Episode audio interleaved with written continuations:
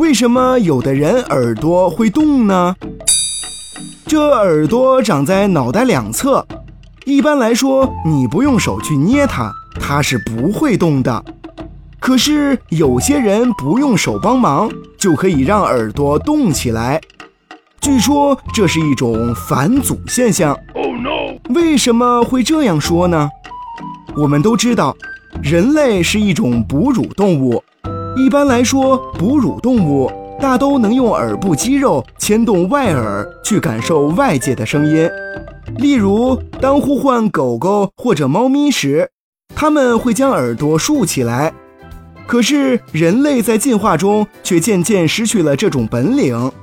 这是因为人在直立行走之后，颈部变得灵活，再也不必靠耳廓的活动来捕获外界的声音，于是人类耳部的肌肉逐渐退化，所以如今大多数人的耳朵都不能自主的运动啦。